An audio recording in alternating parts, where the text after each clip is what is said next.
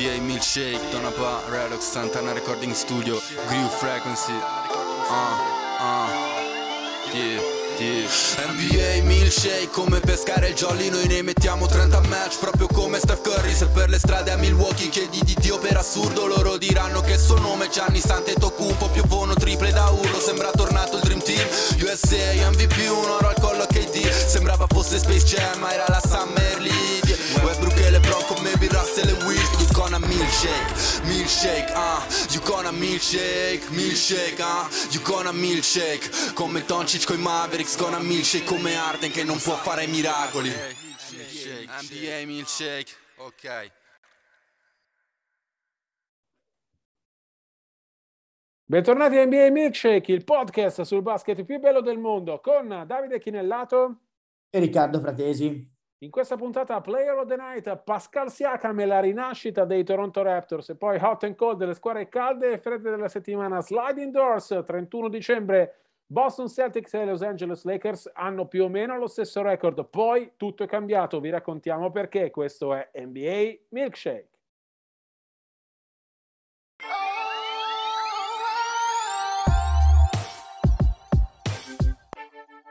Player of the Night, parliamo di Pascal Siakam, 40 punti e 13 ribalzi nella vittoria di Toronto con Boston alla Scotiabank Arena. Una vittoria importantissima per i Raptors, prima perché Riccardo interrompe uh, una serie negativa di squadra, cioè di Toronto contro Boston, poi perché consolida la posizione dei Raptors come squadra che promette di uscire dalle sabbie mobili del play-in. Uh, questa vittoria, tra l'altro, uh, porta Toronto ad agganciare Chicago nella classifica della Eastern Conference con 43 vinte e 32 perse. I Raptors per il momento sono ancora sesti, ma visto come stanno messo loro, visto come sono messi i Bulls, sono invece in caduta libera, e visto come eh, sta messa Cleveland, la squadra che sta dietro, Toronto è tra le squadre che lottano per evitare il play-in in questo momento quella uh, piazzata meglio. Cominciamo da uh, Siakam, Riccardo. C'era bisogno di una prestazione così, no? Dovrebbe essere la stella di Toronto assieme a Fred Van Vliet All-Star. Siakam ha avuto tanti alti e bassi, però mi sembra che si stia uh, riprendendo, che stia ritrovando un ruolo fondamentale nella squadra di Coach Nurse. Sì, ne avevano bisogno loro e ne avevano bisogno i Nets che stanno facendo un tifo per Toronto sfegatato perché è l'unico campo in caso... Esatto, è l'unico campo in cui Kyrie Irving non potrebbe giocare per i mandati di vaccinazione obbligatoria eh, in caso insomma di scontri, di scontri al play-in.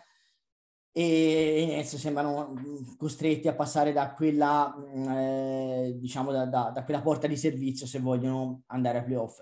Su Siakam ti dico un giocatore l'hai detto l'hai già premesso tu da cui forse Toronto si aspettava un pochino di più già dalla scorsa stagione, nel momento in cui Leonard se n'è andato sarebbe dovuto diventare insomma, la stella della squadra, anche quest'anno invece allo Star Game poi è andato Fred Van Vliet e non è andato lui, però eh, ultimamente si sta abbastanza ritrovando. Io credo che Toronto poi se andiamo a analizzare a fine stagione, perché durante la stagione ci sono state squadre che erano andate oltre i propri limiti, ma in questo momento probabilmente Toronto è la rivelazione stagionale a est perché ha fatto meglio di, eh, ha lo stesso record di Chicago e sicuramente partiva con aspettative minori ed ha il record migliore di Cleveland che partiva con aspettative sicuramente ancora inferiori ma al momento rischia veramente di non giocare playoff nonostante tutto. Per cui io credo che vadano dati soprattutto grandi meriti a Coach Nurse eh, che devo dire che insomma, mh, mm, sta confermando uh, le cose belle che ha fatto vedere fino alla vittoria del titolo, dopo un'annata di down, dopo insomma, l'addio di,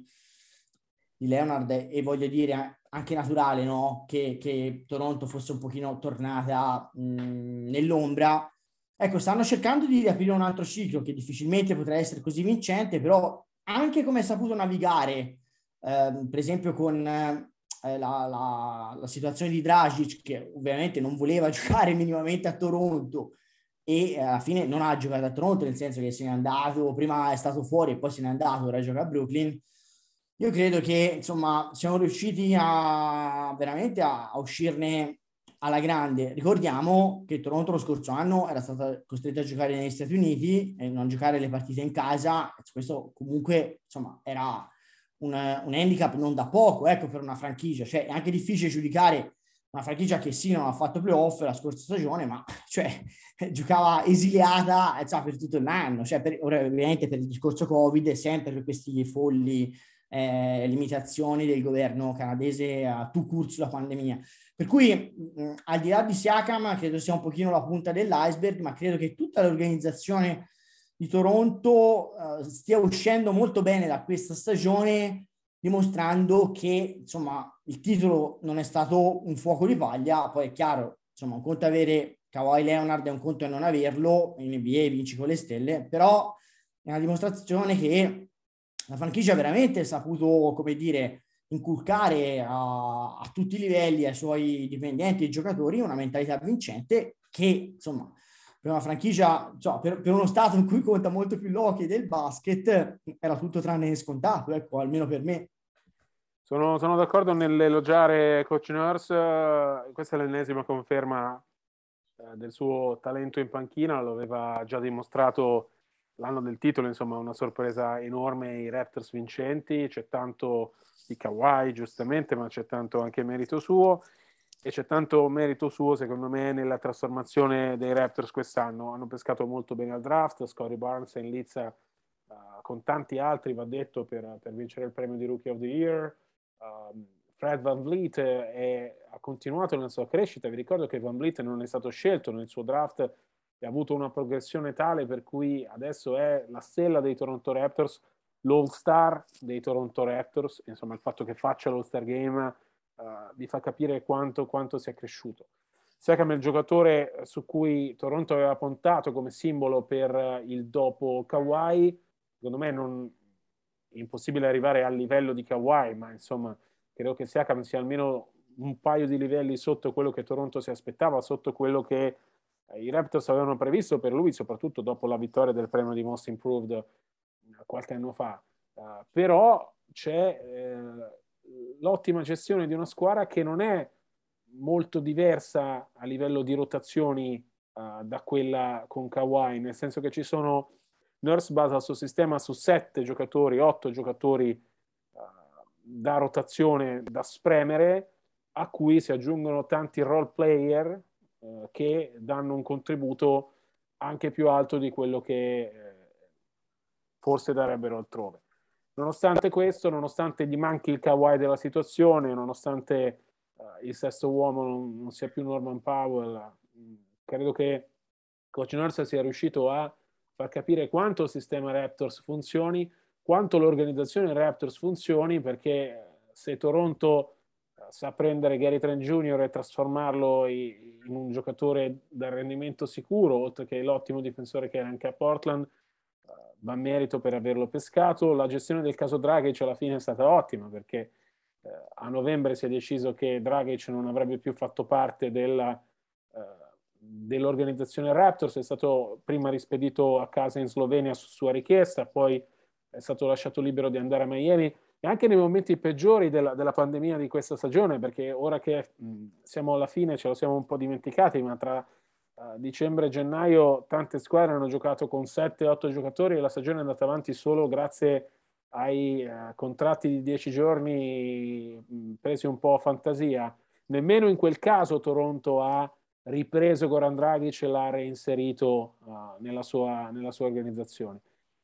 Sta, emergendo, sta emergendo tutta la bravura e l'organizzazione di una squadra che ha scontato sicuramente lo scorso anno l'esilio a Tampa, dove era riuscita ad instaurare anche un rapporto con la tifoseria locale, ma non è mai come giocare in casa. L'unica squadra eh, quest'anno che eh, per un pezzo di stagione non ha avuto tutti i suoi tifosi. La Scotia Ben Carina è stata chiusa, poi è stata al 50% per un po'. Uh, nonostante tutto, Toronto sta uh, dimostrando la bontà della sua costruzione, del suo roster.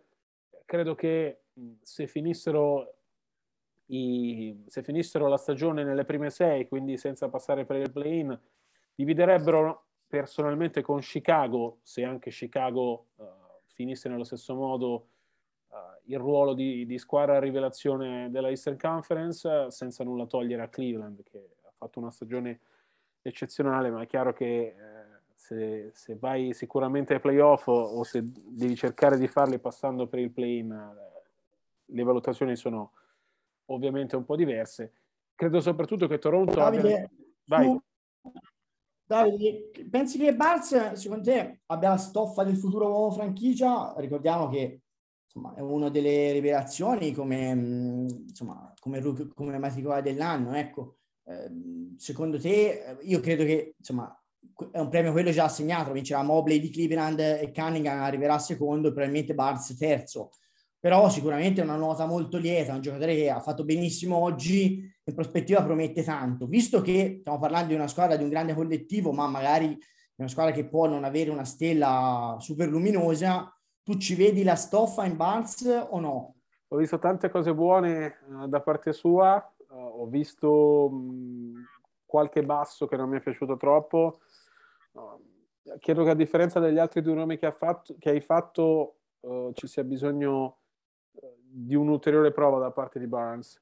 Uh, però credo che Toronto abbia pescato davvero bene e che un giocatore di questo tipo inserito nel collettivo Raptors uh, possa essere quello che ti permette di fare un ulteriore salto di qualità se anche lui continua, uh, continua a crescere. E, um, di certo Toronto ha pescato molto bene. A inizio stagione si parlava di una pesca simile a quella che i Raptors fecero nel 2003 per Chris Bosch. Credo che siamo lontani da quel paragone però che, che Barnes abbia uh, la stoffa, soprattutto in quel contesto, perché diciamocelo, il talento dei rookie fa tanto, ma uh, fa tanto anche il contesto in cui poi si trovano a, a, doversi esprimere. Credo che Toronto sia il contesto perfetto per un giocatore come Barnes, uh, in cui lui possa crescendo arrivare ad essere l'uomo franchigia, magari con tappe molto più rapide di quelle che ha avuto Van Vliet o senza le delusioni che ha avuto, che ha avuto Siakam. Però ecco, vorrei vederlo l'anno prossimo uh, in una situazione dove ci si aspetta qualcosa di più da lui. Vorrei, vorrei, vederlo prima di dire che sarà il prossimo Chris Bosch dei, dei Toronto Raptors.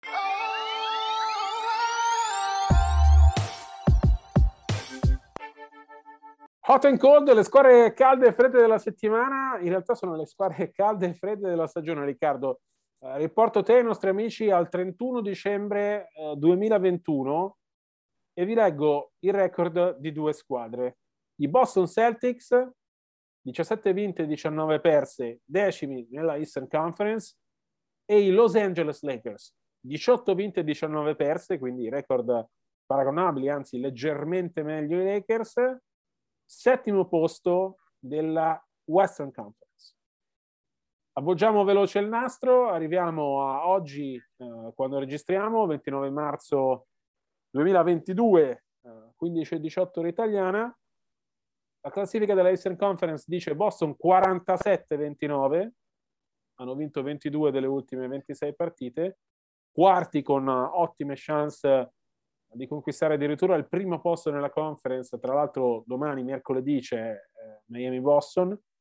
I Lakers invece sono decimi, 31 vinte, 43 perse, ultima squadra ad oggi ad entrare nel play-in, dico ad oggi perché mezza gara dietro ci sono i San Antonio Spurs uh, che hanno, cavalcano una serie di quattro vittorie e rischiano seriamente di rendere fallimentare, secondo me fallimentare lo è già, ma non fare nemmeno il play-in sarebbe assolutamente clamoroso, tipo da, da, da rifondazione, eh, rischiano davvero di rendere fallimentare la stagione dei Lakers.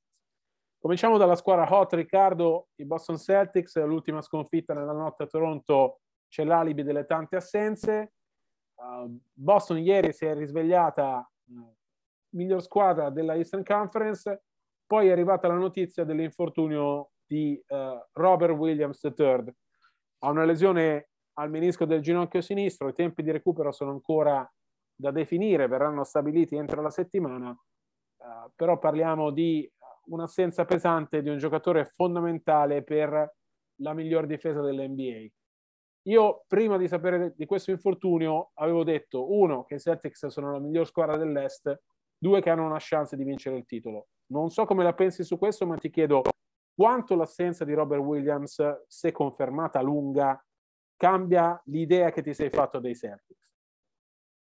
No, eh, cambia parecchio. Non è che io sia un, un fan sfegatato di Williams perché è un giocatore spesso alterno ed è un giocatore, secondo me, con basso IQ cestistico e anche fuori.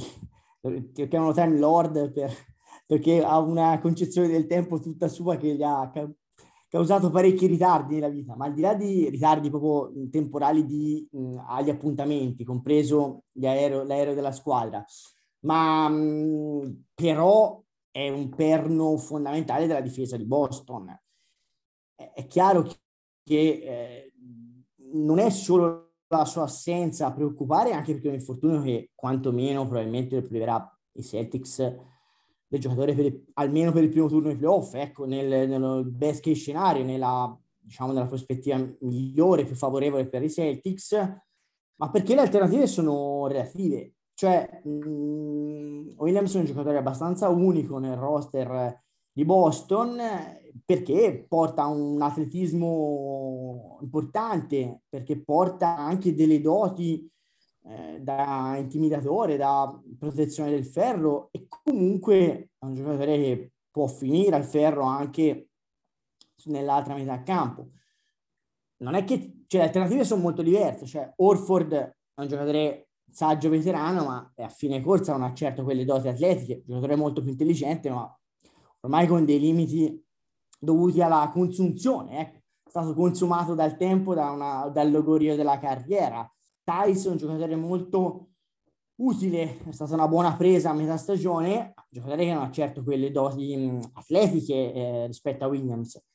Per cui soprattutto difensivamente è un giocatore che non ha, secondo me, un ricambio immediato e siamo a un punto della stagione nel quale quando ti viene a mancare una pedina fondamentale, eh, specialmente a est dove insomma gli equilibri sono giganteschi dopo insomma ci sono squadre, quattro squadre nel, nel giro di due partite eh, ricordiamo, insomma, Miami, oltre a Miami in questo momento è prima, poi c'è Boston, poi c'è, poi c'è mh, Philadelphia. Eh, è, è, è, una squadra, me ne sono dimenticata una, Milwaukee, che, Milwaukee, che sono i campioni in carica. Per cui, cioè, ti dico, diventa pesante perdere un giocatore così determinante. Per esempio, le altre squadre li hanno recuperati questi giocatori. Persino Miami, che sta andando male, aveva recuperato la Dipo Milwaukee ha recuperato persino Lopez, cioè par- parliamo proprio di centri, Lopez è il centro titolare. Per cui ti dico, secondo me può pesare. Eh, di nuovo, mh, sono sliding doors, eh, come Boston aveva saputo prendere, imboccare la porta giusta nel momento in cui rischiava di andare a picco e i Lakers hanno imboccato quella sbagliata, allora vedremo se questo altro incrocio della stagione dei Celtics eh, sarà decisivo oppure se invece eh, in primis eh, Udoca e, e, e, gli altri insomma leader eh, di campo di spogliatoio quindi Tatum e Brown o Smart sapranno comunque ovviare eh, dimostrando che nel momento di difficoltà eh, può essere utilizzato per compattarlo e fare ancora più gruppo ecco. Allora, la trasformazione di Boston non è magica, ma uh, va sicuramente dato merito a Coach Udoka uh, di aver saputo premere i tasti giusti in uno spogliatoio che i tifosi dei Celtics se lo ricorderanno, ma lo ricordiamo anche per gli altri, sembrava spaccato uh, non più tardi di febbraio, tanto che si parlava addirittura della cessione di uno tra Tatum e Brown bollati come incompatibili. Eh, si parlava di quanto Smart fosse dannoso come uomo che alza la voce, che non, insomma aveva avuto problemi con Stevens, lo sappiamo, uh, lo sappiamo, di come lo stesso Robert Williams non stesse crescendo come, come ci si aspettava, uh, di come il ritorno di Al Orford magari non avesse cambiato le cose. Um, c'è stata secondo me invece una trasformazione interna concisa con il ritorno di Marcus Smart eh, dall'infortunio e con la decisione di Udoka di eh, far giocare Smart come point guard principale dei Celtics, eh, trovando un assetto eh, giusto che ha portato poi alla cessione di Dennis Schroeder eh, e all'arrivo di Derrick White, perfetto secondo me eh, per tante ragioni per giocare in questo sistema. Credo che Boston sia cambiata Primo perché ha imparato a difendere. Uh, non a caso la difesa dei Celtics è, uh, lo dicevamo prima, la migliore dell'NBA e non lo è solo per Robert Williams, che è sicuramente un ottimo rim protector. Eh, tanti tifosi, e lo so perché si sono premurati di scrivermelo in massa, lo vorrebbero candidato al premio di difensore dell'anno.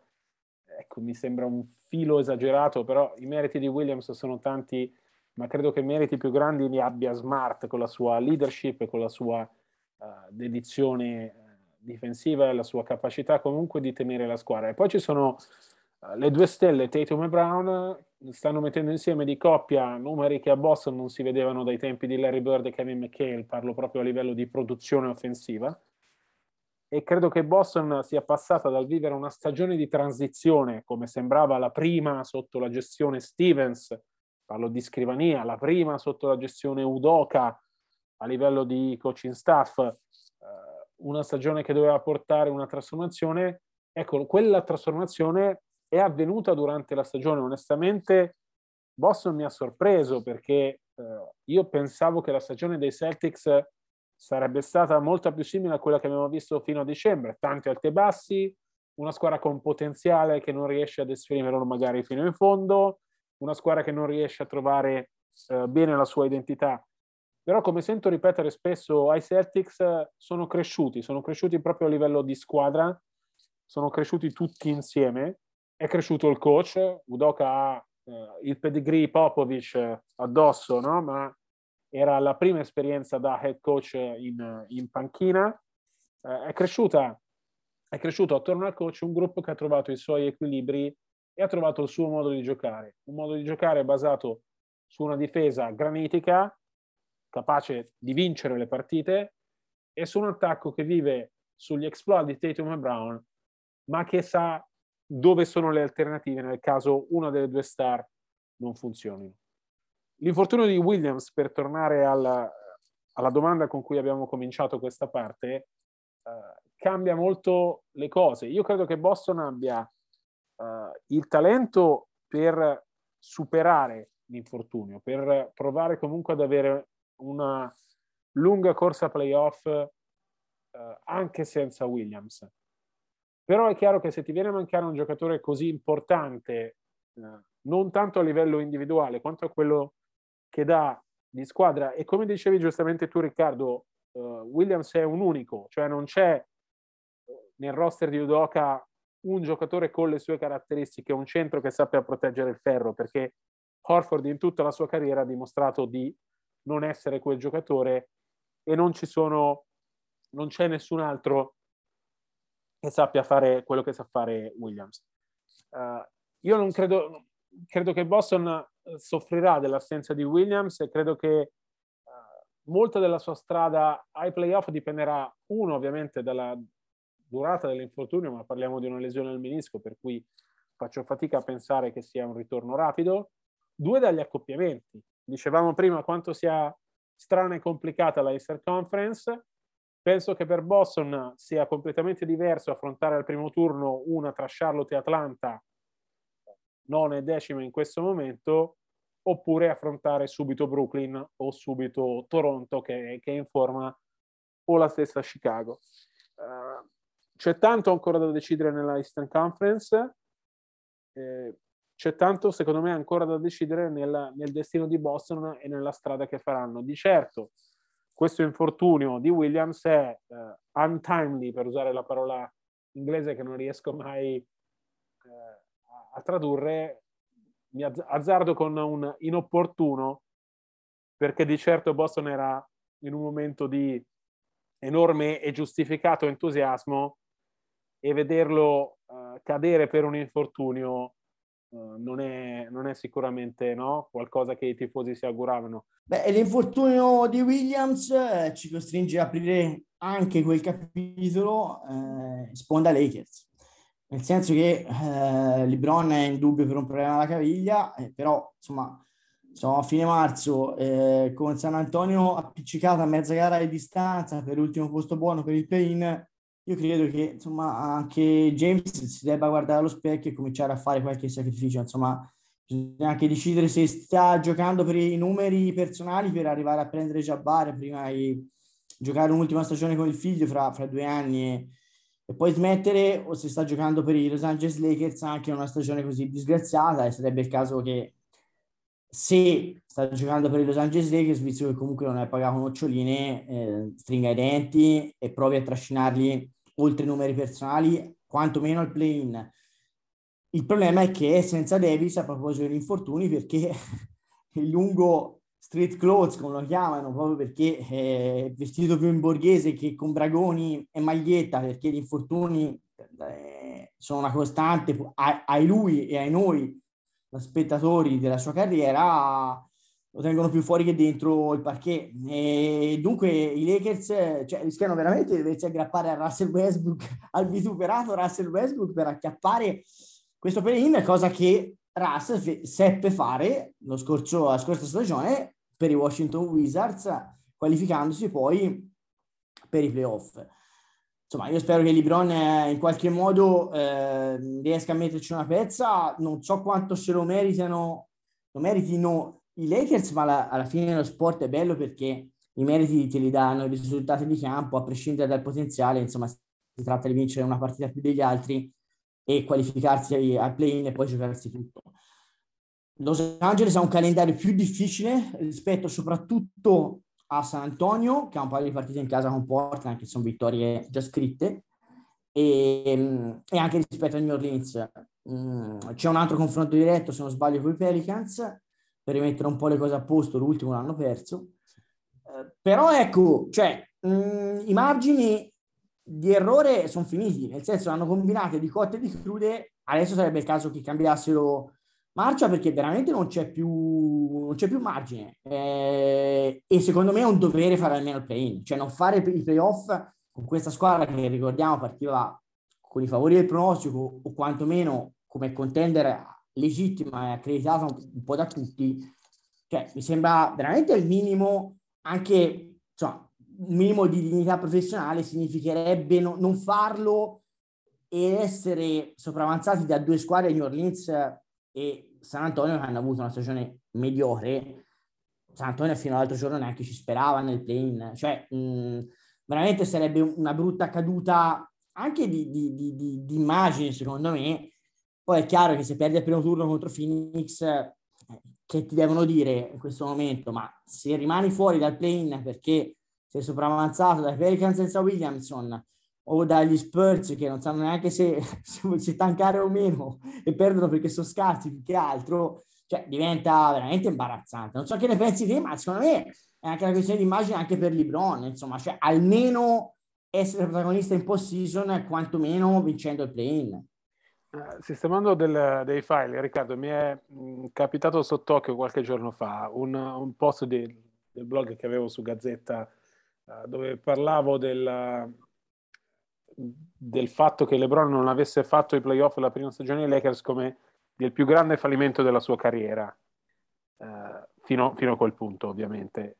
Credo che sarebbe questo, in caso di uh, mancati playoff, il più grande fallimento della sua carriera, non tanto a livello personale, perché questa stagione a livello numerico per, per LeBron è una stagione uh, positiva, in cui non dimentichiamoci che a 37 anni suonati è alla diciannovesima stagione NBA, non c'è mai stato un giocatore che a questa età e con questo Uh, con, quest- con, così tante stagioni nelle gambe facesse la differenza come, come, la fa lui, sta rischiando di vincere il premio di miglior realizzatore della stagione per la seconda volta in carriera e i suoi rivali sono Embiid e Antetokounmpo, non esattamente due uh, che giocano solo per i numeri, no?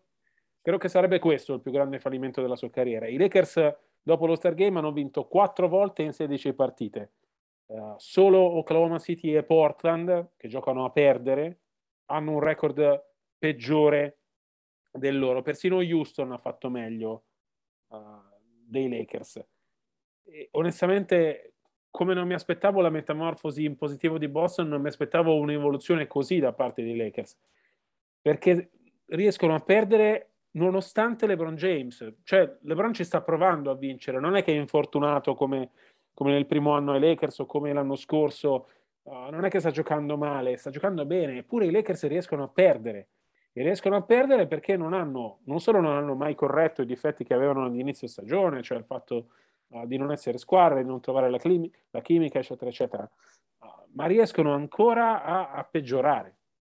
Io credo che fare il play-in sia assolutamente una questione di orgoglio. Uh, una squadra così non dovrebbe nemmeno porsi il problema a questo punto della stagione. Brooklyn, che è l'altra candidata al titolo di inizio stagione, che ne ha passate tante, però il play-in lo fa di sicuro. Ora si tratta di capire da che posizione. E I Lakers devono far festa se lo fanno.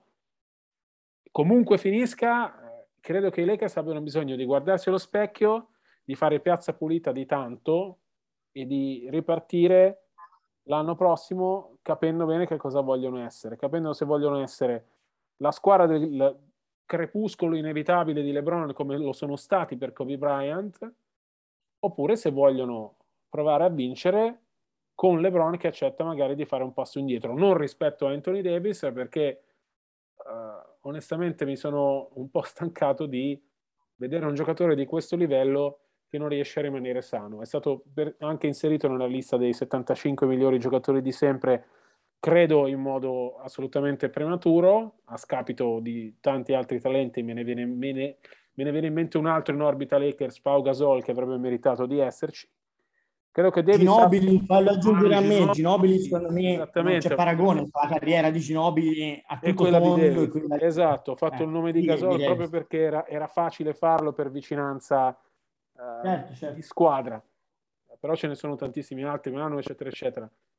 Credo che i Lakers debbano chiedersi se Davis è l'uomo giusto per loro, perché un giocatore, sì, quando è sano ha il potenziale per essere uno dei cinque giocatori più forti, ma quando è sano, togliamo la stagione della bolla, no? Questa è la terza stagione di Davis ai Lakers. Tolta la stagione nella bolla, con tutte le sue eccezionalità, compresa la bolla, Davis non è mai stato sano. E allora la domanda da porsi, secondo me, Davis è l'uomo giusto per una squadra che vuole vincere subito con tutte le incognite del, del caso?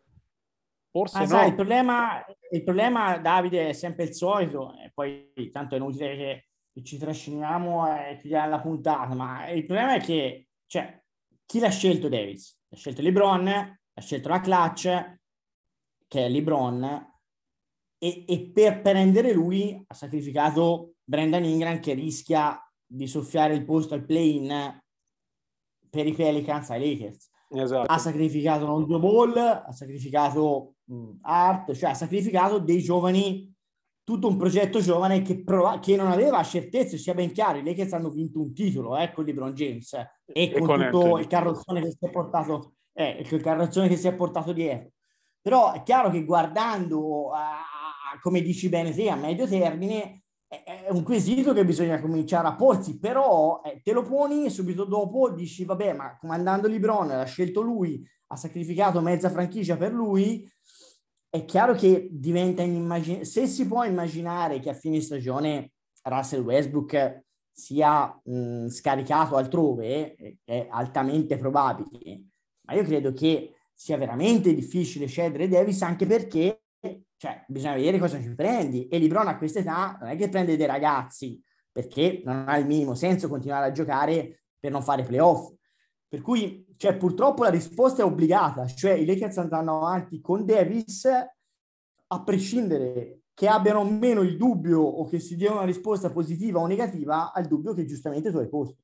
Allora voglio chiudere con una battuta che dà anche un po' una speranza ai tifosi dei Lakers, l'ho letta da un collega di San Antonio sui social, diceva più o meno così, uh, invito tutti a guardare gli Spurs che soffiano ai Lakers l'ultimo posto per il play-in e poi a vedere il GM LeBron che vince la lotteria e i Lakers che prendono la prima scelta. Non credo che cambierà le sorti della franchigia, però ecco, magari diventa quell'asset di mercato che manca per migliorare e per provare a vincere l'anno prossimo.